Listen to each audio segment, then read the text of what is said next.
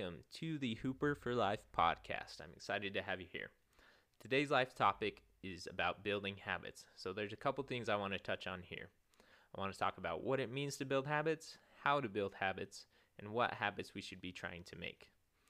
So I want to start with a quote. Um, Stephen R. Covey said, "Habit is the intersection of knowledge, skill, and desire." So the first part is knowledge. We have to understand how to do something.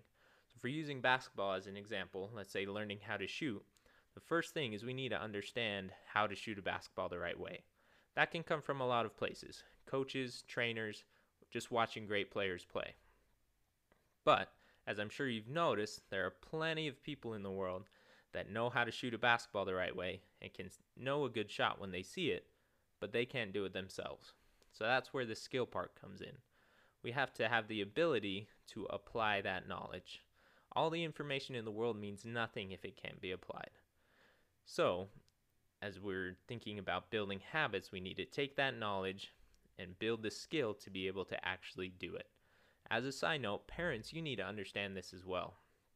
It's very likely that your kid knows exactly how to do something, but they haven't developed the skill to actually do it yet. So if they're getting it wrong, don't just assume they don't know what they're doing. They might know, they just need more practice actually doing it. But once they unlock that skill and it clicks, they have that skill forever, right? Their, your brain builds patterns just like your muscles do. And once you get that skill unlocked, it can repeat it over and over again.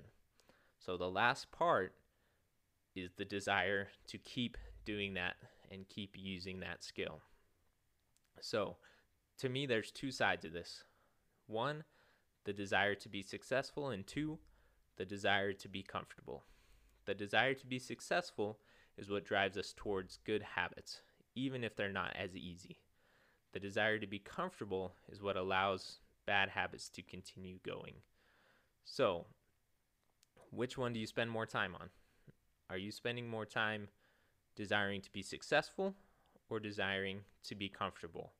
If you look at those two sides, the chances are you'll be able to recognize which habits are good and which habits are bad. Now, this doesn't just apply to basketball. It applies to everything. Work, school, anything really, family, all of that, all of those areas. Habits are critical parts of our everyday lives. And so think about that.